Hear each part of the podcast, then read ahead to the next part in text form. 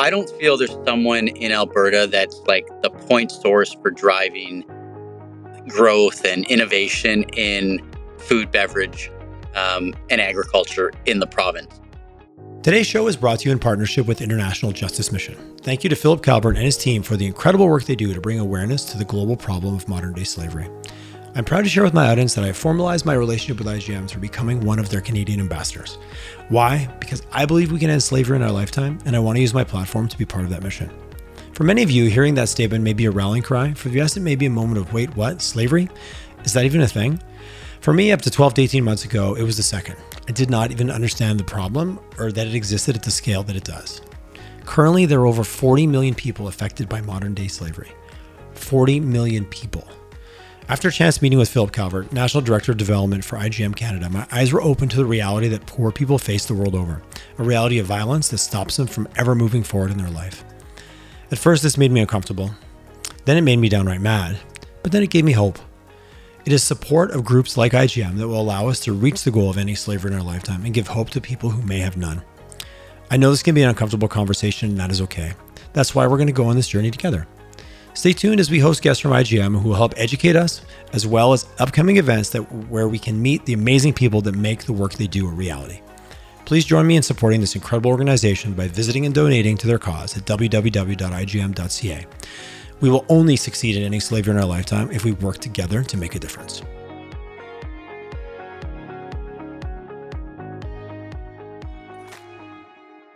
Hello and welcome to Collisions YYC Follow the Money Investing with Purpose, show where we have real conversations with the people who are driving change in our community. I'm excited about my show today, as, as I often am, but more importantly, because this is a topic and certainly an area of interest or an opportunity or an industry in Alberta that we haven't had much conversations with on the show food and beverage in our province. And to have to take us on this journey while simultaneously sharing a little bit of their own story for growth and all the exciting twists and turns of, of building something in this space. Happy to welcome Ted Fleming to the show. How are you, Ted? Hmm. I'm doing great. How are you, Tyler? I'm fantastic. Thanks so much for coming on. We, you know, Calgary Conspires, and you and I ended up chatting. And this is an area that I have not had a lot of opportunity to dive into or to learn about. More specifically, not just food and beverage, but the non-alcoholic space. So, food, and, food founder and CEO at Partake Brewing. Uh, tell us a little bit, like what is a Partake Brewing? How did you guys get going? And uh, again, should we have one right now? It is the morning, but this is non-alcoholic. So, anyways, two questions in one there. Yeah, I think I think on the uh, should we be having one right now? I think uh, if we were having one, it should be our Radler, which is like a mimosa of beer made with uh, our blonde beer and cold pressed juices. So pretty pretty nice uh, breakfast beer, if you will. Ooh, um, that sounds refreshing. We'll have to. We'll have to, uh, we'll have to get together for breakfast at a at another date and, and have one of those. But I, I uh, look forward to yeah, it. It's on. It's Brewing, on. What are we? we yeah. All right. Awesome. So, Partake Brewing, we're the number one selling craft non alcoholic beer in Canada. Um, we started only five years ago as a brand, but my journey um, starts uh, about a decade before that. Um, I was diagnosed with Crohn's disease, and a lot of the business is a result of my journey just trying to figure out uh, my own personal, uh, what works for me personally, uh, having a chronic disease like Crohn's, and uh, giving up alcohol was part of that journey. Happy to get into the the details of that. But um, yeah, we're a, a Canadian-based company. We're in Calgary, offices in Calgary and in and in Toronto, and we've got uh, a bunch of employees in the U.S. as well. So uh, an international company in a in a very in a very successful company in a very short period of time. I love it. So just to talk about a little bit the entrepreneur side, this was you were your first journey or your first quest was to solve your own problem getting diagnosed with a with a disease where alcohol is uh, frowned upon or probably not beneficial to your to your conditions to your symptoms. So this was a personal journey. I love the entrepreneur side of like what what was the pain point that got you kind of motivated? It's not you didn't look out to the market first. You were the market of one who was basically trying to solve your own problems. Is that a, is that an easy way to oversimplify that statement? No that was that was exactly it. So i i was uh yeah, I, I experimented a lot with uh, you know, I, at first I thought like maybe the issue is gluten. So instead of beer, I started trying mm-hmm. wine and cider and so on. But, you know, came to the realization, no, it was, it was alcohol that was, that was driving some of the, the complications I was having with Crohn's. And I just want to say like, that's, that's not across the board for people with Crohn's. That's just my, my personal experience. But I would say just in general, like for anyone, even if they don't have a chronic disease, you know, moderating or reducing your alcohol consumption is is uh, something you can do that's incredibly healthy for your overall health and wellness. Um, but yeah, for for me, the the start of the journey was yes, I have this I have this issue I want to solve. At the retail space, there wasn't really much in the way of choice and variety. When you went out to bars and restaurants, you were offered water, soda, juice. It was a very a juvenile offering for anyone that wasn't drinking alcohol, and that was that was a real struggle because I'm I'm trying to do this thing that's like really healthy for me. It's good for me personally. It's good for my family, um, and at the same time, you you ask for something that's non-alcoholic, and you're treated like you're at the kids' table, and that was that was it was hard to maintain that social connection and and when you give up alcohol you start to realize particularly here in north america of like how how important alcohol is in a lot of our socializing, um, whether that's family events, holidays, uh, even work socials. Um, for many decades, alcohol was a big component of that. So it was hard to kind of make that change and still maintain that that really important social connection that uh, um, that we all need in our lives. So to begin my journey, I actually started an import business and an online store and the the business model was basically this it was i will import you know a couple pallets of beer and if it doesn't work out i'll just have to drink the inventory I, I, appreciate you had you had a, a, worst case scenario strategy already mapped out um, i really like what you said and we could have a whole episode just on kind of the social pressure the stigma around alcohol consumption and i you know i were joking i think on our on our on our first on our pre-call you know, uh, alcohol is the only substance that when you say no to it, people think you have a problem. It, I thought that was a really interesting. It was a meme or a paradigm I'd seen somewhere of like how much of a role it does play in our society, and all of a sudden being diagnosed with something that quote unquote puts you at the kids' table. Like you know, I bartended my way through school, and you know, if somebody at a table ordered a Shirley Temple, you'd kind of double, you'd take another look at that table as everyone else was drinking you know, 12 year old scotches or beers, and then so then then, then XYZ person orders the Shirley Temple uh, or a juice or whatever the case may be. There was always a stigma around that. Has that changed and that's diminished as making healthier choices in our society, i.e., reducing alcohol, just in your own trends of where things are headed? Has there also been a combination of like uh, maybe a greater acceptance or a quest for people looking for alternatives? Yeah, it's it's it's been a huge shift in the time that I've been in this industry. When I started, um, when I said I didn't drink or I started a non-alcoholic beer company, you know, people's immediate reaction is like, "Are you an alcoholic?" Right? and that's you know, "Are you an alcoholic?" or "You've got some you've got some problem." Right? Like that was their immediate reaction. And you know, just when when I was originally going out to consumer shows and talking to people about what I was doing, you know, I get I get comments like, "Don't quit your day job," like dumbest idea I've ever heard.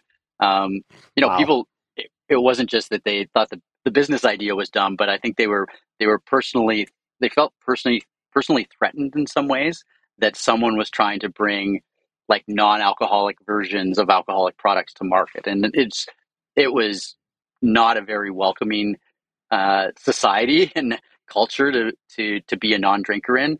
And today, you know, as a as a comparative, I went to a, a beer a beer industry event this past weekend and everyone I talked to said, we carry your product at our brewery. Most of our sales reps drink your product.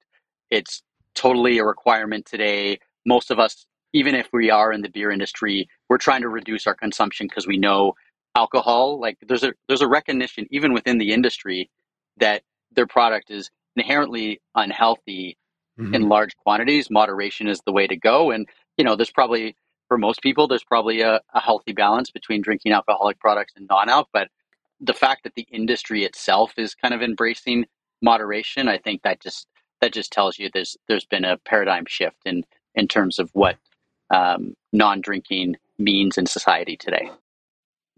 Uh, I love that, and we talk so much, you know, from a marketing perspective of, you know, very few of us work in organizations where we can create the cultural trend, but understanding where it's headed and you know but for yourself being there before it headed there i heard a quote last night i forget who it was from but you know once opportunity once opportunity knocks it's too late you, you you're already unprepared because the because the knock's at the door but getting ahead of it. So let's let's rewind a little bit you know because that was you just talked about it today but 10 years ago when you started the quest even to five years ago i understand when you started your own manufacturing you are still the, the crazy guy starting the non-alcoholic beer company to be over over oversimplified. So talk to us a little bit about did you bootstrap it? Was it local investment? Like if everyone thought what you were doing was don't quit your day job, how was that from getting investment and actually getting the financial support to get this thing turning from a garage hobby to actually moving it into being the business that it is today?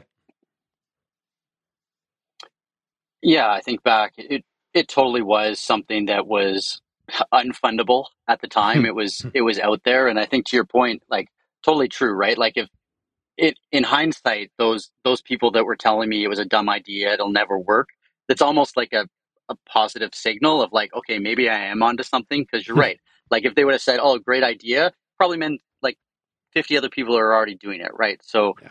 we were part of this like first cohort, cohort of maybe three or four companies that sort of jumped into the non-alcoholic craft beer space around 2017 and then for me i was i was the the second business um, in the world and the first in north america to do uh, a very a dedicated store to non-alcoholic um, alternatives to alcohol. So we had non-alcoholic beers and wines and spirits and ciders um, through the online store. And then that community really really started to help me figure out like what my purpose was around like how was I serving them, what did they need. They started asking for craft non-alcoholic beer, which led me to my own company. But you know, to your point on or question on, you know, funding, um, I funded the entire business myself from 2013 through 2020, um, and a lot of it was a lot of it came down to like I'm not sure exactly what I'm doing yet, right? Like there was a lot of experimentation just in the business model, like understanding like who my customer is, how do I serve them, and um, you know a, a, vision towards like, hey, let's let's uh, let's figure things out, let's be scrappy, let's bootstrap this thing as long as possible, and uh, you know I, I think going seven years is quite a quite a long time to bootstrap, and there were some perhaps some difficult conversations at home around around that concept. But uh, 20, 2020, actually in the heart of COVID, which was quite rare, and when you look back, it's like a, quite an amazing accomplishment. We raised a, a four million dollar U.S. Uh, Series A round in June of 2020, when, to be honest, most venture capitalists were just on the sidelines because of COVID, early stage COVID. So, you know, feather in our cap for getting that done. But I think it just spoke to how how well we had built the business, uh, the fundamentals of the business, and just you know just people seeing the signals of that shift in trend from you know people drinking non-alcoholic products who just looked like me had a very specific health or medical condition, and that we were starting to see through the data the shift towards a broader acceptance in in the population driven by health and wellness uh, considerations mostly. Oh, so many questions. Let's we'll stick on the funding train here for a second. So, four million U.S. fund or U.S. round. Was that because you couldn't find investors in Canada? You know, of course, you know, locally, was there anyone that you'd spoke to in Alberta? Always curious of when, you know, and I'm, I love wherever we can get the money and bring it back here to build businesses located in our province. I'm all supportive. But I'm always concerned a little bit around that gap of there's money in this province, but is that money available to fund as many opportunities as may be happening from a startup perspective? So for you, was that strictly a relationship or someone that, an introduction, or was it you needed to go outside of the province because you weren't getting traction here, or no one really wanted to? They weren't interested in the conversation.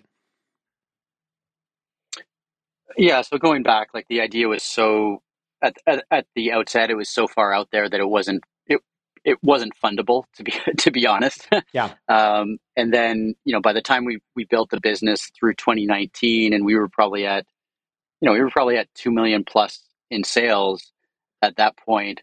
I think that the impetus for me for getting the funding was we wanted to build our business in the U.S. more. Um, you know, the risk of COVID just it had like when we started the pro the process to raise, it wasn't it wasn't on the radar screen, but just when it came, it just made it even that more important to kind of have that capital as a backstop for who knows what what that was going to mean. Um, I think the big thing for me was that you know as we as we saw big new accounts come on like Loblaws and Sobeys and Safeway, um, you know we're a physical products business. We need we need inventory to have on hand to service those customers. And when you start talking about those size of customers, the major grocery stores, across the country, and we had it across the country reach. By that point, we had uh, we had uh, sales into the U.S. that were fairly significant. So um, we needed the cash just to manage that that growth and scale of our business. And the funding, getting a you know, wh- so wh- where who was the funding partner? And I don't know if you want to name them, but who came on board? Was it just purely from a funding perspective, or was it also a strategic partner that could provide access and really like that knowledge or that experience in the food and beverage space?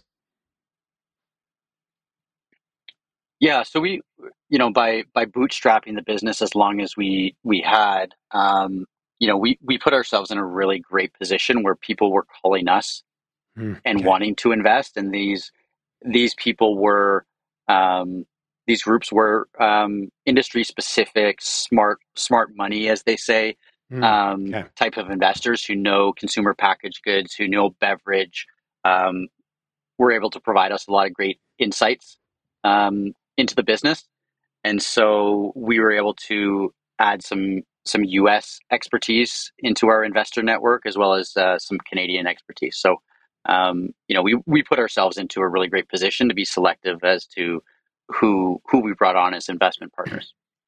So, looking back on it now, 2020, from that investment, how much value did that bring to the table? Like you said, the smart money concept, the smart money comment how much value did it bring to your business beyond just the dollars? Like, would you say if you look back, like, yeah, the dollars were what we needed to go, but the right that right partner was a force multiplier beyond what we could have accomplished if we just got a check. Mm-hmm.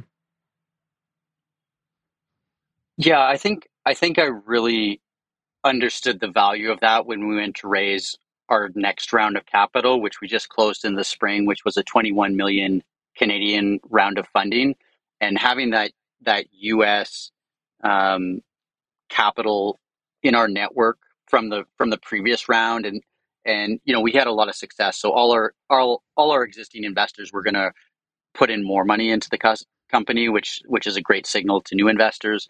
Um, mm-hmm. But having that American money on the cap table already was also a, like it just it just made things easier in talking to other U.S. firms, and it also brought some you know, it, it just made it, it, it felt just a little less risky for those new U.S. investors, and it was also they were they were they played a critical role in actually selling the deal to to new people.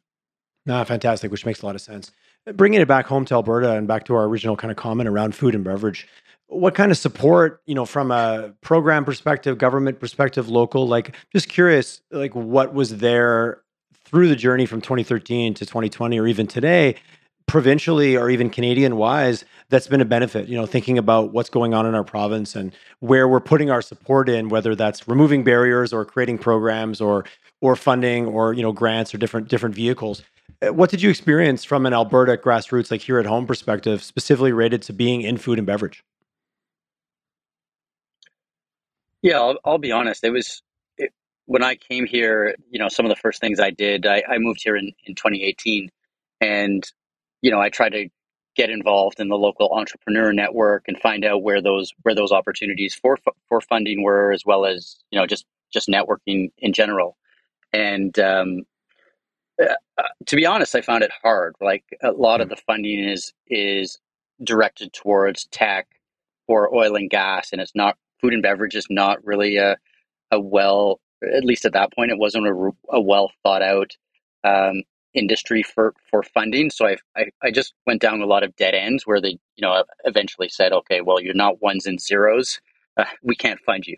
So that that was a frustrating year or two as I went down a few few dead ends with that. I think where we have found success is there's a program called the uh, Canadian Agricultural Partnership, which is a provincial federal combined program, and that's that's provided us some funding for market expansion into into the U.S.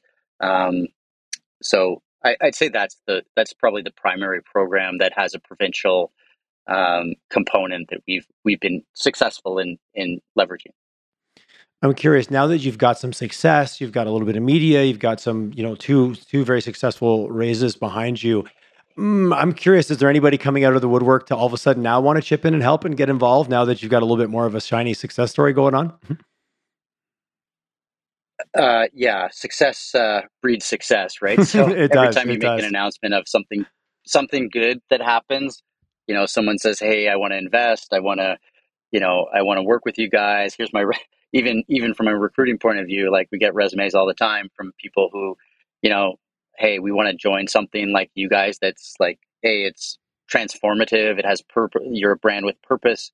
And, um, you know, people want to be on, uh, you know, be on a, a rocket ship and, and associate with something that's really successful and, and partake is very successful.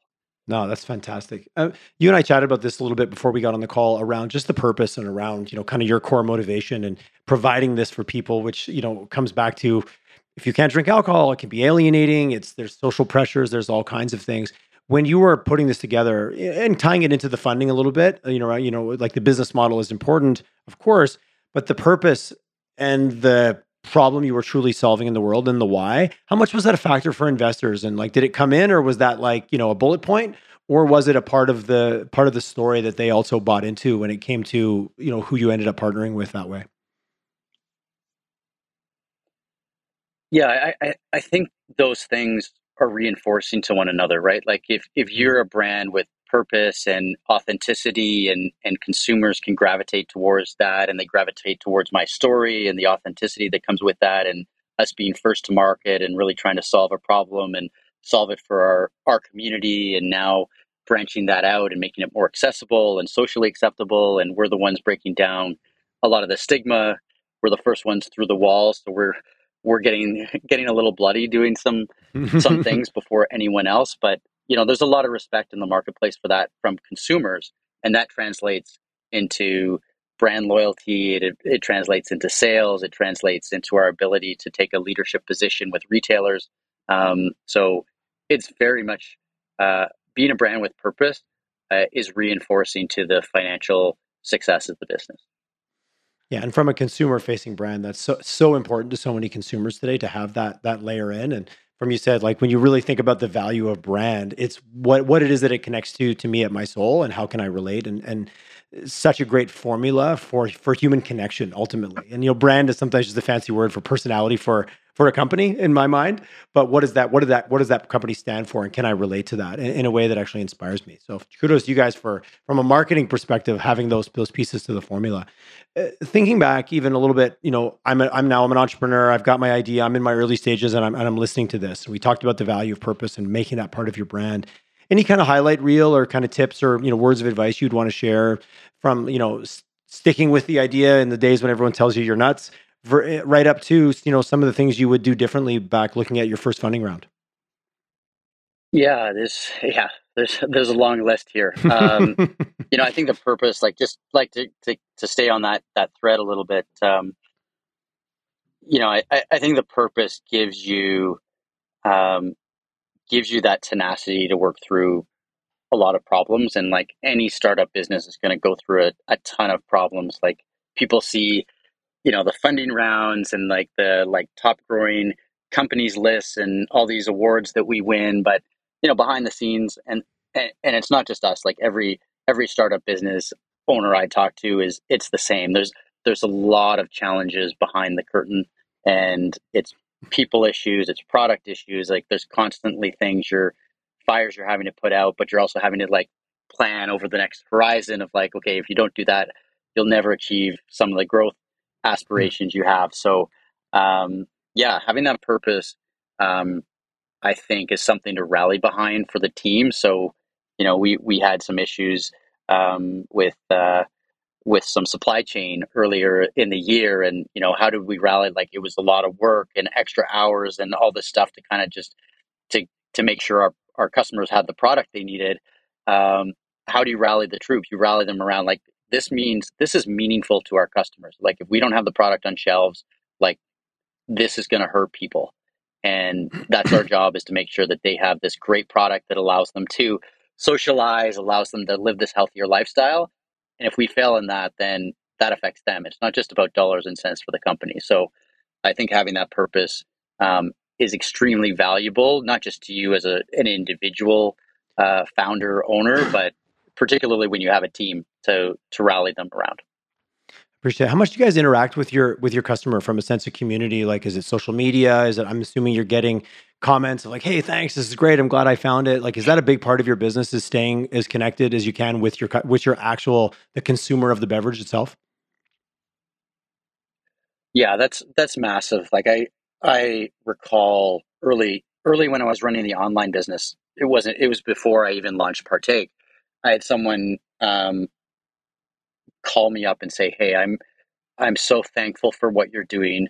My husband, he's just been diagnosed with cancer. The the cardiologist or the um, oncologist said, uh, you know, you've got uh, you, you can't have alcohol. You're going to have this this this treatment, and like he was having his buddies over for a barbecue and beers that night, and she's like, being able to get your product just made it just, you know, he's going through all this other stuff in his life, like massive a massive life change that all of a sudden's been put on his plate, and you know, do we rip a beer out of his hand at the same time?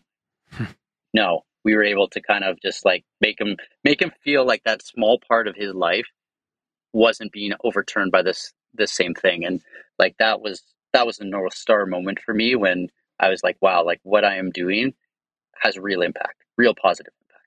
Hmm. and then that's continued over the years and we try to highlight that like every week when we have a team meeting it's like hey let's let's just take take a few moments to understand the positive impact that we're all having so uh, that's awesome. I love stories like that, man. It's great. Those are it's hard it's hard not to bring a like bring a swell to your heart when you hear a story like that. And I love it. And it's as simple as something as a non-alcoholic beer. Like that's the beauty of of the power of of of having impact on someone. It doesn't have to be a massive thing. It can be as, as simple as, as as not ripping the beer out of their hand. How many different products do you have? Right? I'm on your site right now. You've got six different flavors. Curious, is that is that what it is? Is that what I'm seeing? And like how do you guys manage uh, where you go with that. Do you ever get sorry get drunk on like we could come up with this flavor and that flavor? I guess how much discipline does it take around this like product development of kind of staying keeping it tight and understanding what people actually want to consume versus what's possible? yeah, I think I think if you dig into the website, you'll find you'll find a few more flavors in there. So okay. mm-hmm. to answer that question, yeah, it's hard not to not to be a little uh, like I'm a consumer first, right? So I'm I'm driving like I want this, I want that. And Nice. and my team's like, oh my goodness, what does Ted want now? So, um, no, like, yeah, we're, we're trying to have discipline on, like, we have a core group of products that we bring to retail and we produce very large volumes of, and we ship, ship into the US and we ship in the, into the major retailers in Canada. We also have a bunch of, of flavors that are seasonal or experimental that, that are just online. So like our super fans who are like always after that, you know, the newest thing, they come to us through online and they're able to get that. People who are like, I love the pale ale or I love the IPA, like they can just go to their local retailer and pick that up uh, any day of the week. Yeah, nice. Yeah, the, the, the discipline of like what's possible versus what's what's the right thing to do as a business. When you've got something as fun, like you said, you're a consumer first. Uh, you touched a little bit about you know the tenacity and how purpose ties in. Any kind of quick sound bites around that first funding round and some of the real like, hmm, I thought it was going to be this way, but it actually ended up being quite different. Like any any takeaways on that one for the audience? A little bit more um, log- logistical around uh, around doing the thing. Hmm? Yeah, like my my my journey on that is, I hope not what others will go through. Um, my Crohn's disease was acting up in early 2020. I was hospitalized. I picked up C. difficile in the hospital, which is an intestinal bacterial infection.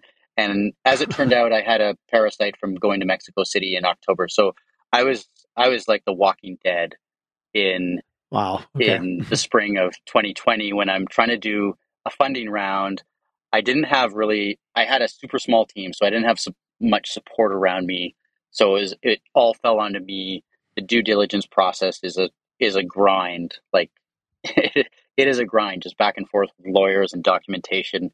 That stuff. It's it's uh, it's super hard. So um, yeah, I the way I did it the next time and the learnings was like, hey, just make sure you build enough time in, build yourself a support network, make sure you have enough cash for as a business to operate, uh, assuming that the fundraising is going to take two to three times as long as you probably probably planned. Yeah, good, good, good, advice. Good advice. And uh, how big's your team right now? Just to put context to kind of what you guys are doing. And you, you mentioned the size of the funding rounds. Is this like you have 100 people on the team, 30 people on the team? What what's the what does it look like? Hmm. Yeah, we're about 35 today. I expect by the by the end of next year we'll be at 50. Nice. And team team members like again remote or in office or I know you're you're you're in Calgary. Do you have team members all over? You said you mentioned Toronto. Like, what's your what's your team makeup? I'm just curious. Like, what what does working at Partake look like in terms of just uh, logistically? Yeah, like so. So we have an office in Calgary. We have an office in Toronto. Um, I'd say a quarter of our employees are in Calgary. Um. Half are in Toronto, and then another quarter in the U.S. And in the U.S., we don't have an office. They're all market specific. So we have someone in Seattle and someone in Chicago, someone in Los Angeles. So, um, you know, we we became a decentralized kind of business through COVID, and we've we've tried mm-hmm. to embrace that uh, going forward. Any any pull from any whether it's your investors or just your own need to be boots on the ground to move out of Calgary or maybe move south of the border more permanently, or is is Calgary a good as good a place as any to build a business uh, like like what you've created? Well, I'll be perfectly honest. I love living in Calgary from a lifestyle perspective. So, yep. head office is where I am, and I'm going to be here. I love uh, it. That being said, you know, that being said, there is a you know a, a strong uh, desire from the Canadian team to have an off- office in Southern California. So hmm. I, might, I hmm. might have to look. Interesting. I like the lifestyle component of that. Yes. So what you're saying is January in Southern California is a great place to do business. yeah, I, I think there's yeah a lot of people are making that suggestion to me. Yes. I, I, appreciate, but there might be some uh, some some hidden motivations there that are not that hidden, not that hidden. Uh, curious, I love to ask this question, and I'm kind of I don't think you and I chatted about this one ahead of time, so I'm throwing it at you. The magic wand question. You know, you know, you mentioned a few things about maybe the Alberta ecosystem not being as supportive, and when it, when you come to bringing it back home, if I was going to give you the magic wand, you're going to, you know what, I would wave my magic wand and change this or add this or remove that, specifically around Alberta and our ecosystem and the way it supports or doesn't support our kind of startups. Uh, thoughts on what you would do with your ma- and again, it's your magic wand, so so have fun with it. Yeah, I, I think one of the challenges for me, and I've I've had discussions with ministers, with various groups that are in like the startup ecosystem. I don't feel there's someone in Alberta that's like the point source for driving growth and innovation in food, beverage, um, and agriculture in the province. So I, you know, I talked to a whole bunch of people, but no one could say this is the this is the one person or this is the one group or agency or whatever. Like it's just it feels like it's management by committee, which means it's probably not being done yeah, as, as well. So, you know, I've talked to various groups about like, can you guys can you guys be like the owner of that, right? So that when a new company starts up and they ask me like what they should do, I can say, go to these guys, they'll help you figure out what the funding is, figure out like, you know, what, you know, what you have to do like in terms of putting the left left foot in front of the right foot in terms of just building your business up to get to a fundable level. Um, yeah, I if I took a magic wand, I'd put this person is the person driving all of this for your category in Alberta. I really appreciate that. You're not the first guest who's mentioned like we have no shortage of support networks, but what we have is it can be notoriously hard to navigate and for for a startup, you don't even know where to start or who to who to call. And I've heard that, yeah, Alberta is an amazing inclusive community once you know where to be included. But otherwise, it can actually be kind of alienating just simply because you don't know where to get access. And again, the best ideas in the world, if nobody knows how to get access to them, are they then are they still the best? That's that's a that's a tricky balance. And I think hard to navigate and bureaucracy plays a part, which I have I have no expertise except frustration when it comes to bureaucracy. yeah. And I think there like there are there are private groups that help, but I think there needs to be sort of a um, a public or not for profit one that that will help build companies up to a point where they're they have the tools to go out and get professional venture money or debt or you know I, I think there's a there's a, a learning curve that we need to bring people up to in order for them to have like successful relationships with with investors and and um, you know have success just growing their business to be to be honest. Yeah.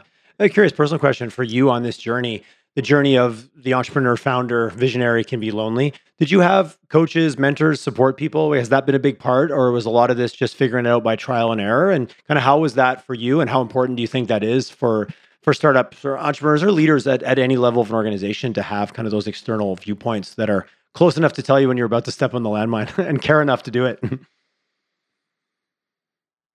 yeah, I, I found those to be. I was skeptical about some of that stuff to begin with Um, but I joined an entrepreneurs group in 2018 when I or 2019, shortly after I came to came to Calgary. I found it to be a, a phenomenal experience. Um, today, I'm one of the people leading a group called FoodFounder.org, which uh, uh, we're we're a group of you know uh, food and beverage entrepreneurs across Canada that are just trying to build that own that build that support network for ourselves, right? Because there there isn't someone nationally that's doing that, so we're coming together as a as a group of individuals and trying to build that network. So you know, I'd I'd say to any food and beverage entrepreneur out there that's uh, maybe listening to to get in touch because um, you know we're we're trying to build some of these things ourselves. If if it's not built for us, uh, you know, we're entrepreneurs at heart, right? Of course, so go yes, absolutely. And sorry, what's the what's the name of that organization, just so we can everybody hears it? It's called uh, Food Founder. Food Founder. I get a couple people on my radar right away that I'm gonna I'm gonna I'm gonna I'm gonna ask them if they've heard of you, and if not, they should go ch- they should go check it out, and uh, that are doing some stuff here in, in Calgary. Um, Ted, fantastic. Last last question. Uh, I'll hold myself at one last question. Uh, significant raise with your last round. Where, what, what's the road ahead? Where do you guys see? Is it global expansion? Is it just to continue penetration in North America from a you know addressable market perspective? What what what's kind of the highlight reel for the next couple couple years ahead for you guys? Hmm. Yeah, yeah. There's there's there's similar questions to to what you asked around like how many how many products do you have, right? Like what's the balance hmm. between ultra focus and to be honest, look, $21 million is a lot of money, but it's not enough to conquer the US. The US is such a huge, huge market. So we have to be very specific about how do we how do we deploy that that new money? Where's our focus? And uh, mm. um, you know, that's a work in progress. We don't have the okay. uh, the the uh, silver bullet answer today, but um, you know, we're we're testing and learning. I think that's a huge part of entrepreneurship is is being able to run some tests and hypothesize and and and experiment against those hypotheses. Um, and we're doing that today. And I think again, it's it's a work in progress. You're never you're never done. You you've mm-hmm. always got something to improve on or something to learn. Um, and that's uh, you know I think this next this tranche of money is get us to a point where it's like we've got a pretty under pretty good understanding of you know who our customer is, where they are, how they shop, what resonates with them, what tactics we can use that work, and we would we would take that to raise a lot more capital uh, a few years down the road where we can okay. really lean into those those really specific learnings and um, you know i'd say as a brand the evolution of the brand i think is you know i think we're starting to talk about and our audience is starting to talk about consumers our, our fans you know we're, we're starting to hear much more about mental health in terms of why people are are gravitating towards our product. It's it's a way for people to manage anxiety. Um, that feeling of control or being present in a moment, I think, is becoming much more um, mm. top of mind for people. Uh, one key thing for me when I gave up alcohol, I was like, wow, my my quality of sleep just skyrocketed. and yes. you know, sleep is like this this foundational element to all other things health and wellness for for people and you know i i probably have the same number of hours of sleep as I did before, but the quality just went way, way up, and I just felt so much more energized. And it, it's funny, like I'm I'm in this business where I make non-alcoholic beer, but I also think like without having given up alcohol, I wouldn't be a successful entrepreneur regardless of that. And so, oh, that's awesome! I love that. That's a good tie-in. I like how you taught that in. so interesting yeah, because a, yeah, yeah, like as I mm. look back, I'm like, such a key unlock to like, hey, my product productivity, my my health and wellness, and I obviously have an underlying condition, but you know, the sleep factor, I think, is just is just something that's that's you know, I, I think we're just starting to understand how important that is. And then, um, you know, one more thing we're hearing from others is just like, hey, look, when I'm present and in control, I'm just a be- better version of myself, and I have healthier relationships with others. And um, so I think that's all encompassed in in in terms of mental health and how we can play a, a role and have a voice in in that. I really appreciate that. And I love your underlying message of, hey, all you entrepreneurs and startup founders out there, don't forget to take care of yourself in the process. because uh, because an, a, a, less good version of you is going to be a less successful business. And I think a lot of business owners or startup founders, uh, they put themselves way down the list of importance. And I, I do think that's a bit of an error, but it's a tricky balance. So I'm not going to get on my soapbox too high about that one. But I like, I feel there's a whole other podcast underneath what what we what we're finishing up here on.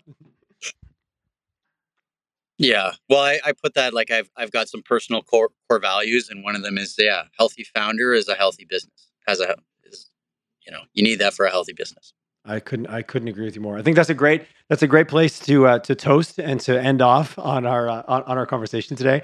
Uh, drinkpartake.com. You guys are all over the place. Uh, is it safe to say that if where you buy your current beverages, you're going to be able to find this product? Is that is that safe, especially in Alberta, which is where most of our audience is from? Mm-hmm.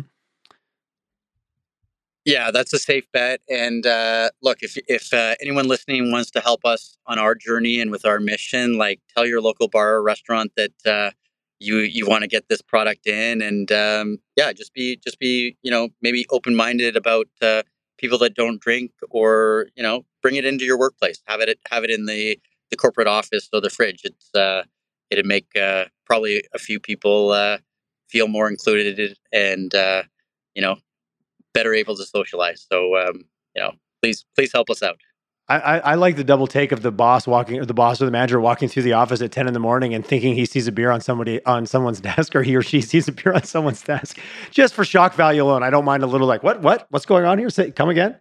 Uh, Ted, really enjoyed our conversation. Love your passion and certainly your sense of purpose and how you guys have built this business and the the yeah the what are you, what are you pushing? Twelve year, thirteen year overnight overnight success, quote unquote. So kudos to you and. Uh, huge high five on the business you're building. And thanks for sharing your story. I really appreciated it. Mm.